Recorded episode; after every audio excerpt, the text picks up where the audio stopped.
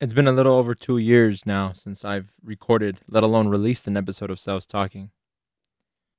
With the community gathered asking for its return, I, the progenitor, hesitate to do so. Even now, I have a small list of new people I would love to sit and pry open their brains with a microphone. Not to mention some of the past guests who haven't stopped doing cool shit. To be honest, I don't even know what is stopping me. Perhaps it'll be good to start at the beginning. Why did I even start a podcast? So let's go back. Back to 2015 when the idea of making such a thing crossed my mind. At first, there was no interview component. It was more of a solo endeavor where I would produce these audio experiences to convey certain things, ranging from psychedelic experiences to dreams and others. These ideas haunt me to this day. Self talking, I thought, would serve as the gateway drug to the aforementioned podcast. Funny now looking back at it. No, of course, this wasn't the sole reason for me to bring it into existence.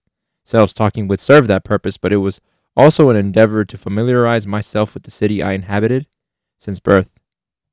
Made a stranger to it. I was curious. Who are my fellow citizens and what are they up to? This was fueled by multiple points. 1. Putting a microphone in front of people is a great way to get them to talk.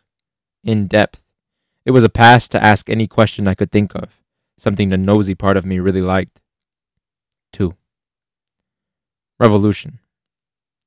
The simple act of getting to know my neighbor felt, and still feels, like an act of rebellion against the status quo that I could easily enact. Personally, I liked it because it was an act of building something, of taking energy and redirecting it to somewhere else. For context, when self talking really started to take shape in my mind, I felt that the world as we knew it was falling apart. It was unsustainable. I thought in response, I'll build an escape ship. At the time, I believed the solution was for Tucson to detach from the nation, for the whole city's attention to turn into itself, sparking a level of collaboration not seen since the building of ancient monoliths. I mean, how fun would that be? In essence, it was a craving for community a self reliant one, with no need for outside sources. But the thing was, is, I didn't even really know the structure of this community. Which points me back to the beginning of this diatribe to get to know thy neighbor. This leads to the last reason.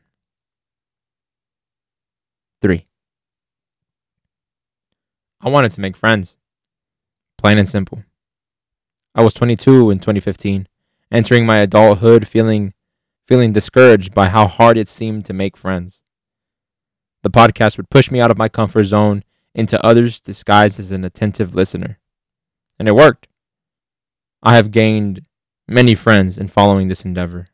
I've met people I feel a great sense of privilege to know and to be a part of their lives, a true honor makes me chuckle a bit because there was that grandiose impulse of revolution for the masses, but I ended up enjoying a very small and subjective one. In truth, the podcast saved my life, and of all things, it saved me from me. Go figure. Lastly, this escape ship was going to need some fuel, which boils down to money. I wanted out of the 9 to 5. College didn't interest me, it felt just as rigid as most jobs and it was part of my grand plan to get the fuck out and enter a new game. At this current point, it hasn't made me a dime. To be frank, the topic of money felt icky once the podcast was off the ground. I was worried it would tarnish the integrity or something honorable, righteous, or whatever. So I never took that step, which in essence is a pretty vital one. I'm reminded of an interesting principle that plants live by. You see, at least in the context of plants, survival of the fittest isn't the rule.